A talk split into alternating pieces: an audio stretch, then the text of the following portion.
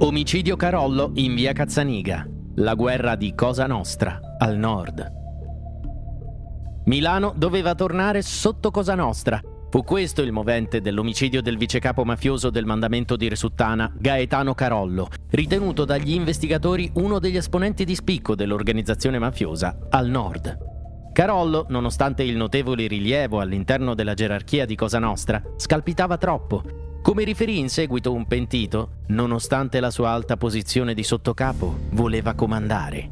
E per questo doveva essere eliminato. Venne ucciso da alcuni sicari il 1 giugno 1987, nei pressi della sua palazzina in via Cazzaniga, all'Iscate, dove l'uomo viveva sotto le mentite spoglie di un sedicente ingegnere.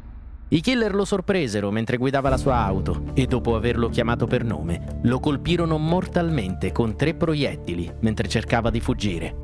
Colpevoli e mandanti furono condannati in via definitiva solo nel 2005. Tra i secondi vi era anche Totò Riina in persona, che aveva l'obiettivo di riportare Milano sotto Cosa Nostra. Il delitto Carollo coincise infine con l'inizio di una vera e propria guerra di mafia al nord. Una mattanza che vide cadere, uno dopo l'altro, tutti coloro che cercarono spiegazioni sull'esecuzione del sottocapo del mandamento di Resuttana.